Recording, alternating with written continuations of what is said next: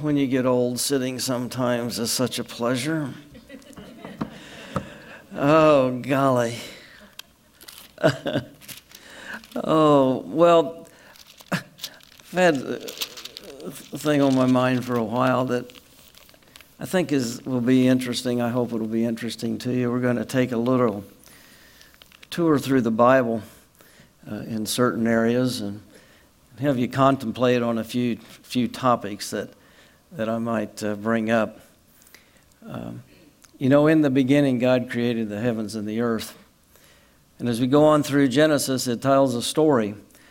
It tells a story of, you know, He made all the animals and the trees and everything that He made.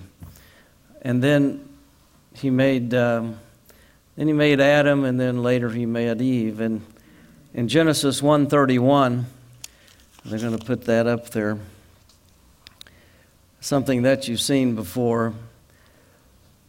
It said, Then God saw everything that he had made, and indeed it was very good.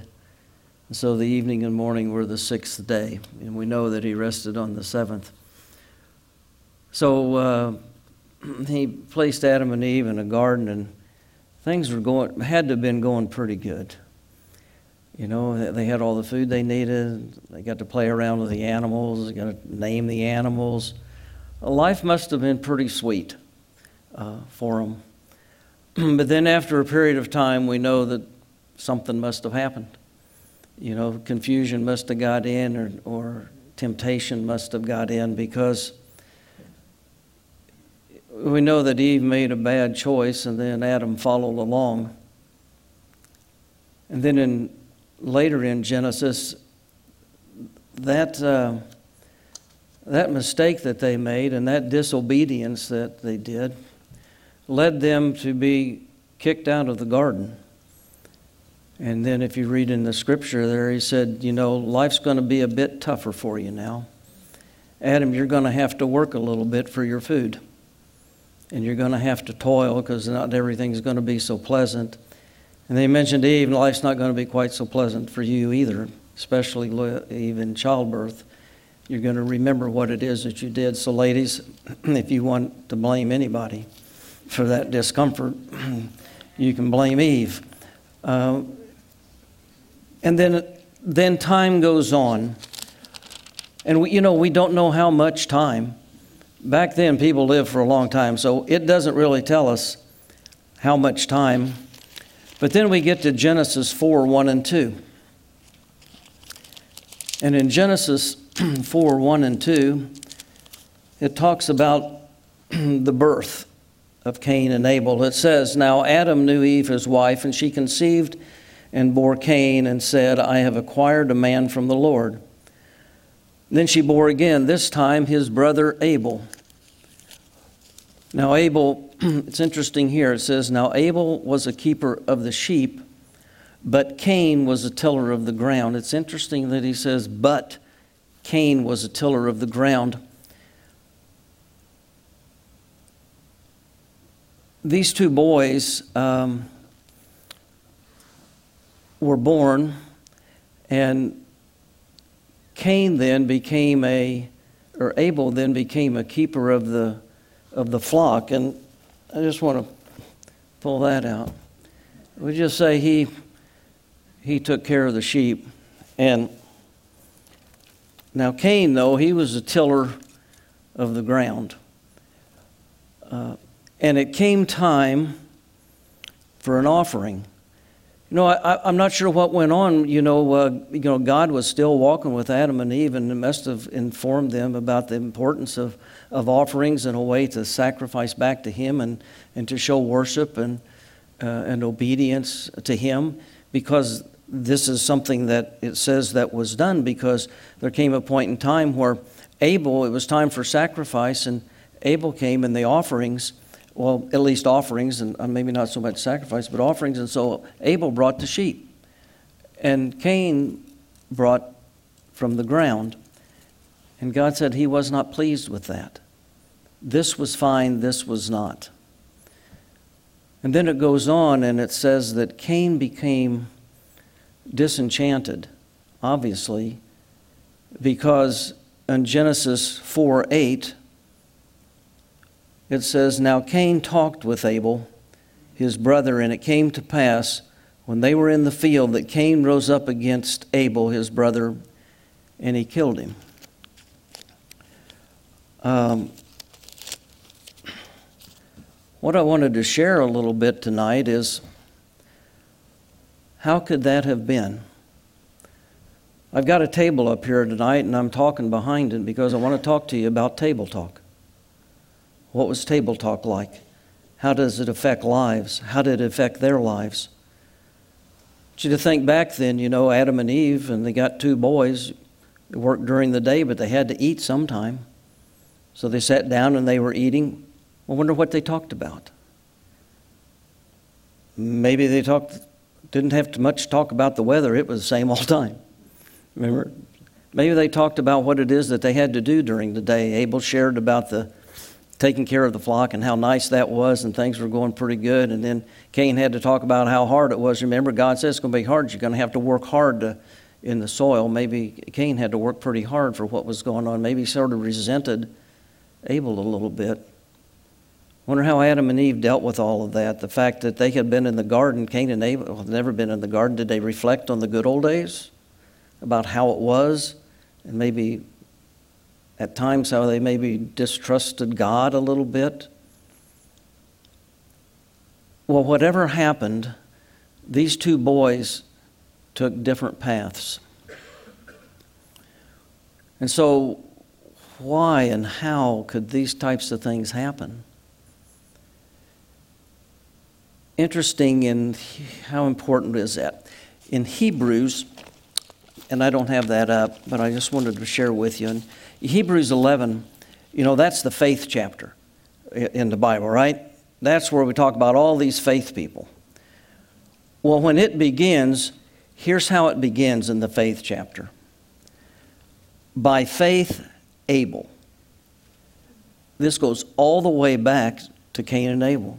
Says, By faith, Abel offered to God a more excellent sacrifice than Cain, through which he obtained witness that he was righteous God testifying of his gifts, and through it, and, and through it, he being dead still speaks.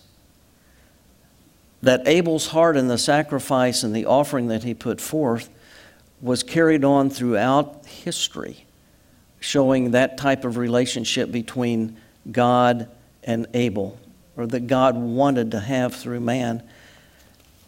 And then I've found in Jude I didn't put a mark on that. You know, it's hard to find Jude because it's not very long. But it's in there, isn't it? Uh, well, anyway, you can find it. It's Jude 11.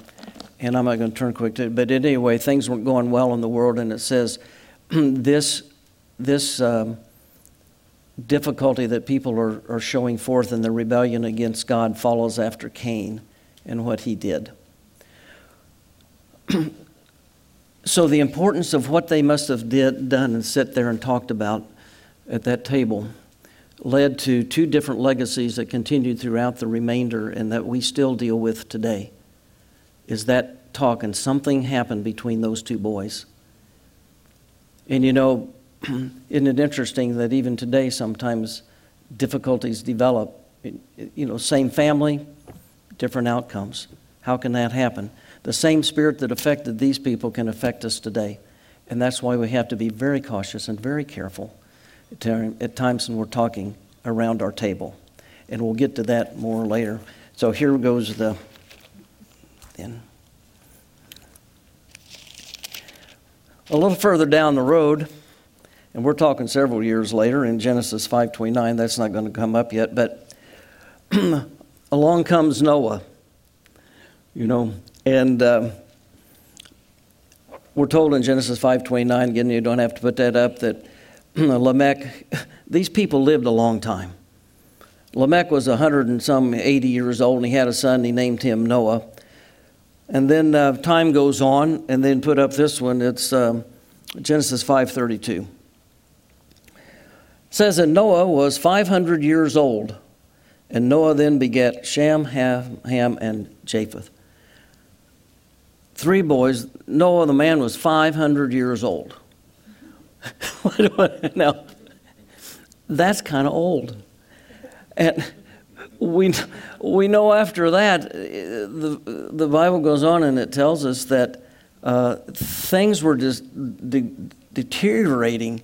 Man was becoming more and more uh, vile uh, to a point that God looked at it and said, I see the wickedness of man. It really is aggravated me. I'm sick and tired. I am mad that I even made man. He, he got really disappointed. And so he said, uh, I am going to destroy man. You know. But, but there's a but here. In Genesis uh, 6 8, it says, In the midst of all of that, all that vile, all that trouble, everything, he says, but Noah found grace in the eyes of the Lord. Well, here's the first mention of grace, isn't it? The grace message was way back with Noah. Grace, Noah found kind of unmerited favor right, right then as a grace message. Now, and then he tells Noah, Noah, I want you to build an ark. Noah had never built an ark, but he told him, I want you to build the ark. You know, chances are the kids had to help him, if, if you think about this. And so he said, I want you to build an ark because uh, there's going to be a flood, but it hadn't rained yet. Uh, was, so that was an, another interesting tidbit. And so Noah and his family, they take off and they start building this ark. You know how long they built it? How long did it take? Well, if you look at, uh, not up here, but Genesis 6.14, um, it kind of tells us that he was going on and on and uh, make it a go for way. Anyway, he told him to build the ark. and then comes um, 7, you can put this one up, 7 6. says Noah was 600 years old when the flood waters were on the earth. So Noah and his family were working on that boat for, for 100 years because he was 500 when he had the boys, and now he's 600 when the rains, rains come. Wonder what Noah and his family did at night when they sat around the dinner table and talked about how things were for a hundred years. I, well, I know they looked around and saw the world was, was in decay. Probably was part of the topic as to what's going on out there. Um, the boys may have said, Dad, you're working us pretty hard. You know, we work long hours. and here, and I mean for 100 years. We're talking every day for 100 years. You know, they had something to do, some work to go. And what they're building, think about it, they're building this ark out there, and the people are coming around. And it doesn't say, but they're probably getting ridiculed. They're probably getting made fun of. They're, they didn't even know what rain was going to do. They didn't even know what a flood was going to take place and how it was going to look. So, what did they talk about that allowed them to maintain? Because we know that when the rains came, the only people that were saved were Noah and his family. It would have been easy, I think, to talk about all the problems going on and all the difficulties out there. And boy, it's t- why are we doing all this, Dad, and everything? But it seems to me that Noah must have had an answer for all the questions. And I think his answers dealt with faith, trust, and obedience. I just, in my own mind, think that that had to be the main topic that came out of Noah's mouth. I can't see him being too discouraged in the midst of it because he had such strong faith and trust, you know, and his obedience to it. And if you look in the faith chapter, Noah pops up real early in the faith chapter. So he was able, it seems, to hold and maintain his family in spite of what was going on around him, in spite of the issues that were going on, and they had to be terrible. You know, maybe worse than the world has ever seen, but then comes Sodom and Gomorrah. And then probably worse than the world has ever seen until it gets to 2023. Uh, you know? But in the midst of it, Noah was able to keep his family together. He was able to encourage them. He was able to protect them. He was able to pass on the goodness of God in spite of the fact there's nothing that said God talked to him again for 100 years. Go do this, and then I'll be bringing a flood sometime. He didn't even know when it was going to be. So he was faithful in spite of circumstances going on around him. And we know then that in the end, all of them were saved. They went in and they were all saved. So Noah and his family obviously had to talk a little bit. Now, and I'll tell you what, I'm just picking a few examples, but I encourage you that for me it's been fun to think about these examples that we're seeing in the different stories in the Bible and take it back to the table as what allowed them to be able to accomplish what they did or fail. You know, uh, we could be here all night, all day, all night, and all day to talk about each each people, each situation. But I, I encourage you kind of think of it this way. Now, we're going to go on a little further down, and I'm going to talk to you a minute about Daniel. You know Daniel's story. Daniel was. Uh, he was doing pretty well, he and his people, and all of a sudden, here come the Babylonians, and they they get him. They bring these boys back to Babylon. So Daniel's a young, he's a young, probably teenager, maybe a little more, but probably a, a teenage, late teenage years. And he and three of his buddies for sure come along with him, and they're they're uh, put in captivity. But they're the king's looking for some for some wise guys and some helpful kids and th- some different things that he can mature up into the into the understanding of what the Babylonian way is and and help around the help around the the, palace. And so he goes out and he says and he says he tells his his eunuchs go out there and grab some people. So he does and and Daniel and his three three buddies, they had they had different names then, but we know them as Shadrach, Meshach, and Abednego. That's how we know his his three buddies. That's who they were. And so they're told this. They say, "You know what? Uh, we're going to put before you." No, I got it here somewhere. we're going to put before you the best food we got and the best wine we got. And he told him, he says, the eunuchs, I want you to feed these guys, not just Daniel, but a group of them, the best food from the king's table. Because I want them to be healthy. I want them to get all the nutrition that they can get. Because I want them to be the best they can to serve, serve me uh, in the palace. And um, Daniel, he looks at that, and then in Daniel 1 8, you can pull that up. It says, But Daniel purposed in his heart that he would not defile himself with the portion of the king's delicacy, nor the wine which he drank.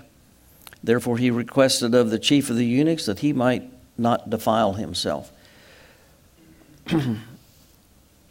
the um, king was offering the pleasures of the flesh. I'm going to supply all your desires for food, for wine. I don't know, there might have been more, it's not listed. But all the pleasures of the flesh were out there. And Daniel, and he is with his three buddies, he says, Nope, we're not going to do that. Tell you what, here's what you can bring us to eat. And let's see how that works out. The king told him at the very beginning, he says, I want you to do this for three years. For three years, I want you to prepare this group of this group of men uh, for me. So we're talking three years. And Daniel says, No, uh, we're not going to do that. And he gets by with it. Uh, it's, it's surprising, you know. I, I, I kind of envision the fact that the king told these eunuchs, This is what you go do. You go do it. I'll be back and bring them back around me in about three years. I ain't got time to watch them every day. What's going on? This is what I want you to do. Daniel finds favor with the eunuch. He said, Okay, I'll feed you this. Unless Daniel says, Give me about a week or two with this diet, and so we'll see how we're doing. Well, he was doing okay. And so he must have had favor with the chief eunuch. So that's how he was at. But this went on for three years. And so, three years, they got to watch the other guys get good food, the best food it looked like, all the pleasurable things, the wine. And so, he and, uh, he and his buddies got to sit around for three years and watch what was going on around them. Now, I tell you, I don't know about you, but the temptation of the flesh can be pretty strong.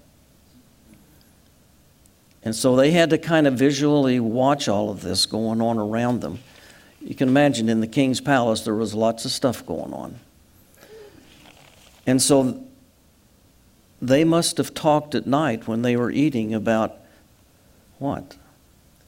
This is what the Lord has said for us to do. We are, we are not to do this other stuff. And for three years, they had to convince themselves that this was the thing to do. And I notice, or I think about it, is that if each one was individual and off by themselves, and they were asked to do it by themselves, I don't know if they would have all survived it. Because there's power in unity. Because when things are going on and you're being challenged, if you sit around and you talk about talk about it together, each t- sometime one may say, "I'm getting kind of weak," and the others can encourage them, strengthen them, bolster them up you know, so that together through unity you can survive when sometimes when you're out there by yourself you get picked off. Devil's real good about that. Uh, when people are, are struggling or they're getting tempted, if they're off by themselves, he's real good about picking them off.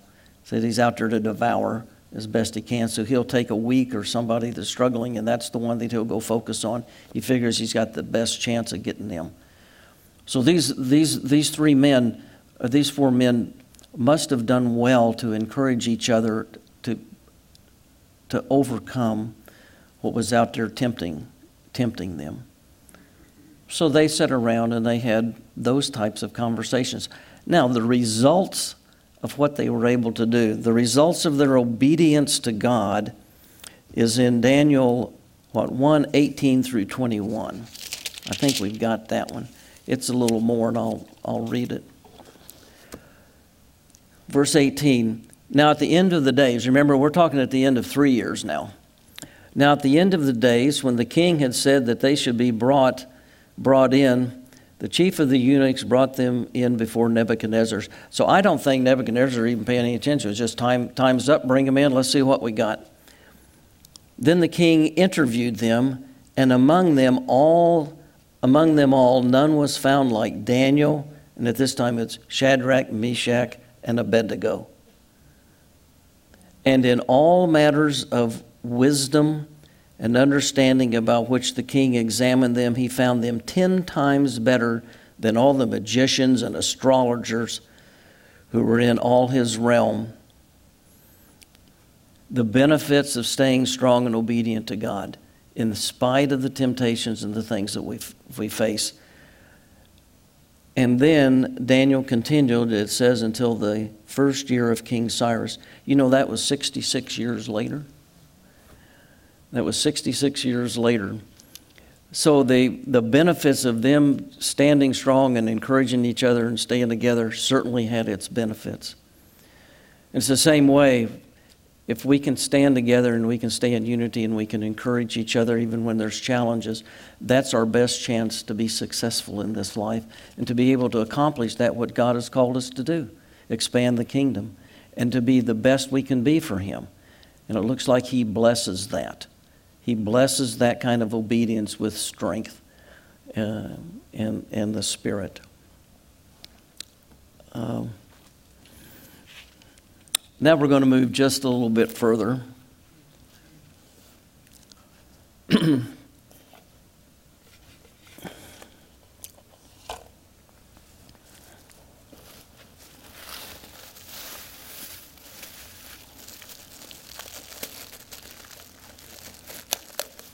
I got a little work to do here now.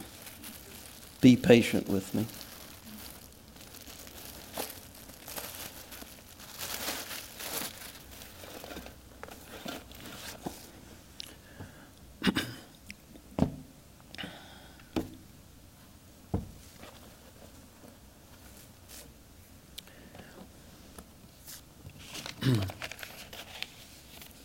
what table does this look like?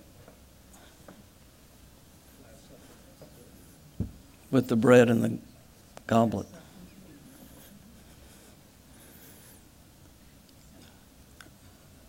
We know the story, we know all that was going on. The Lord had called together his disciples because he wanted to share with them one last meal. And so he called them together in Matthew 26. Let's read that together. And as they were eating, Jesus took bread, blessed and broke it, and gave it to the disciples and said, Take, eat, this is my body. And then he took the cup and he gave thanks and gave it to them, saying, Drink from it all of you. For this is my blood of the new covenant, which is shed for many for the remission of sins. The um, probably the greatest supper that ever was uh, was the Lord's Supper, where he sat and he discussed with them that this meal was going to establish a new covenant. A new covenant that was based on the shedding of his blood and the brokenness of his body and later on, and we all know for the remissions of sin and all that it accomplishes, and by understanding and what had taken place, that's where salvation came from. So he shared that that night with them. And they sat and they listened.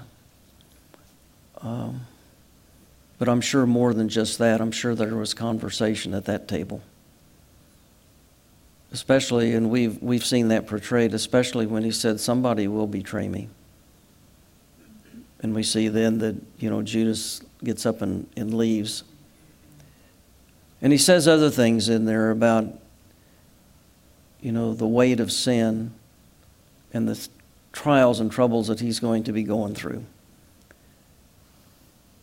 And I'm imagine at that time there was confusion the remaining 11 to ponder on what it was that he was trying to share with them, the discussions that took place about the meaning.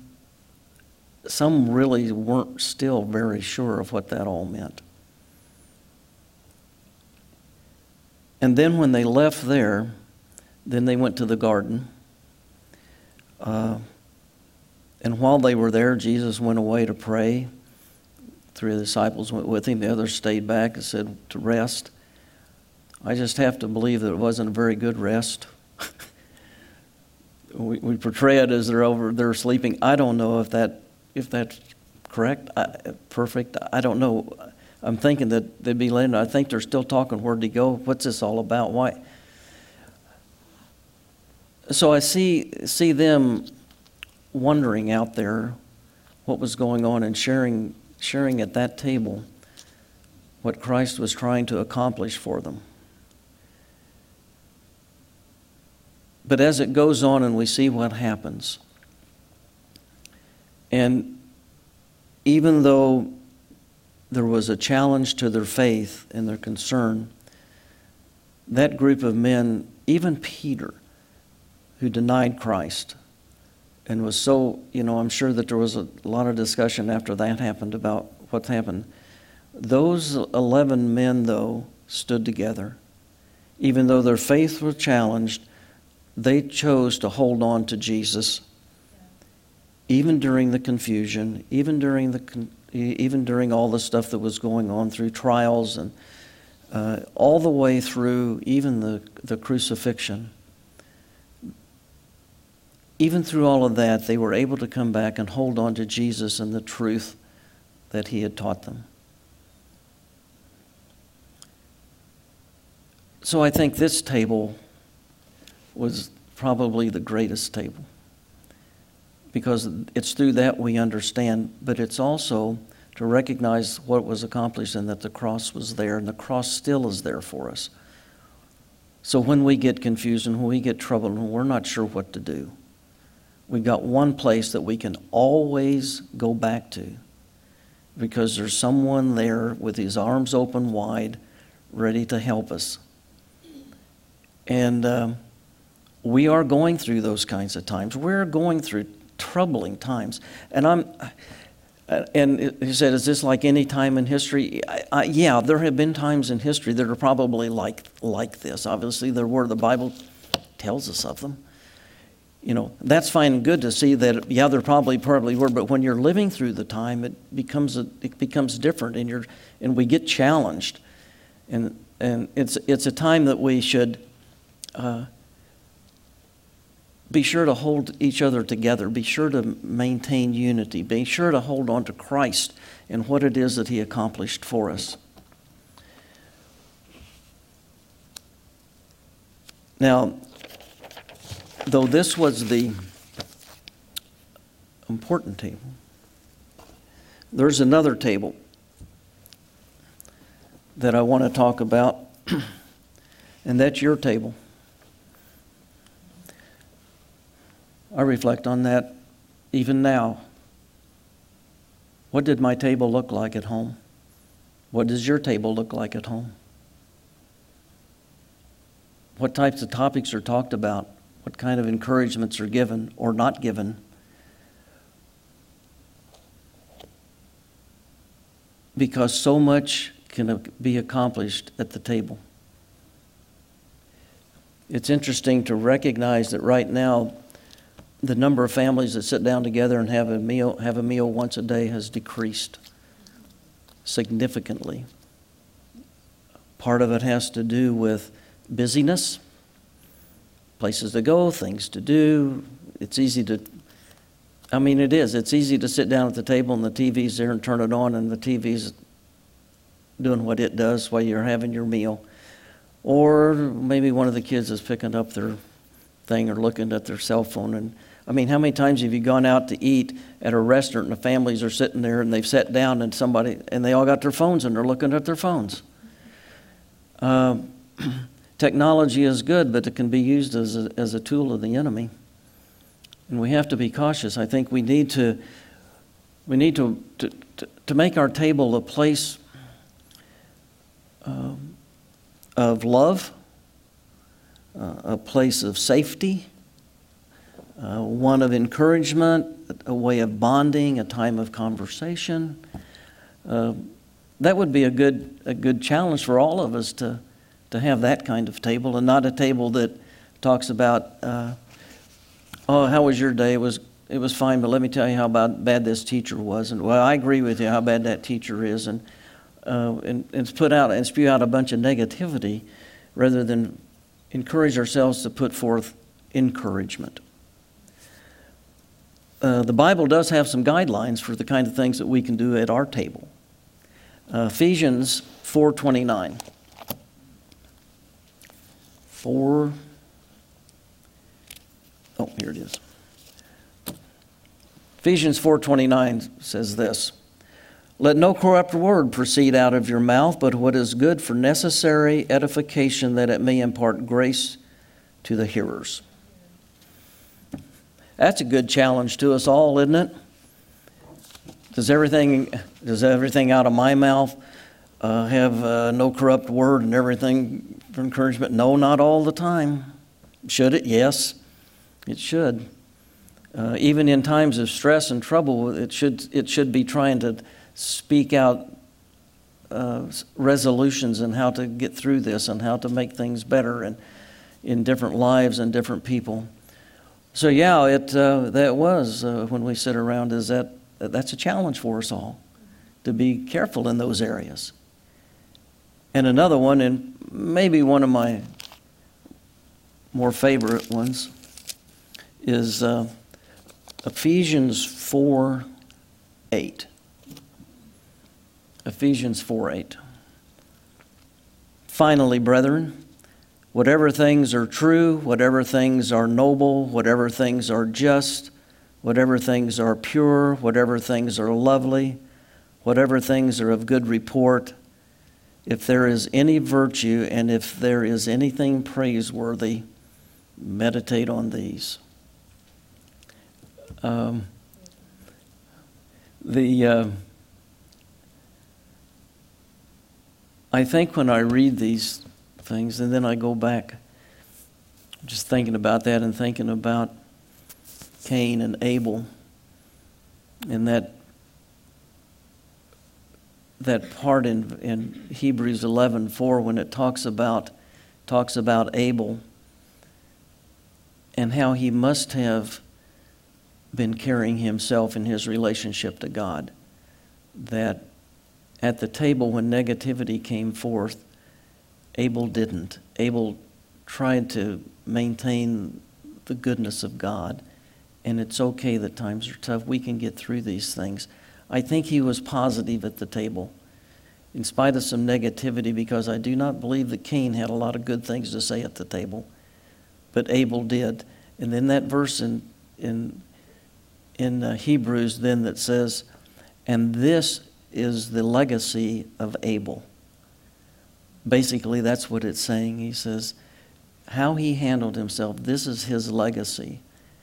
And I kind of see this encouragement to us as kind of the follow through of Abel's, what, it, what he was doing and how it was brought forth.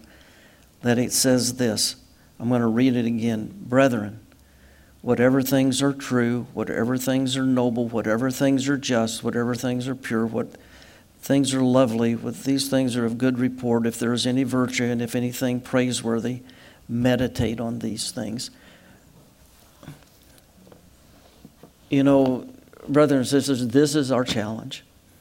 This is, you know, uh, we, this is what we, we try to do, and I know that we want to do these things. And it's just, I just think it's come a time that we're called for a time such as this. It tells us, you know, and I tell you, it says, You are called for a time such as this. Well, that's because this is where we live.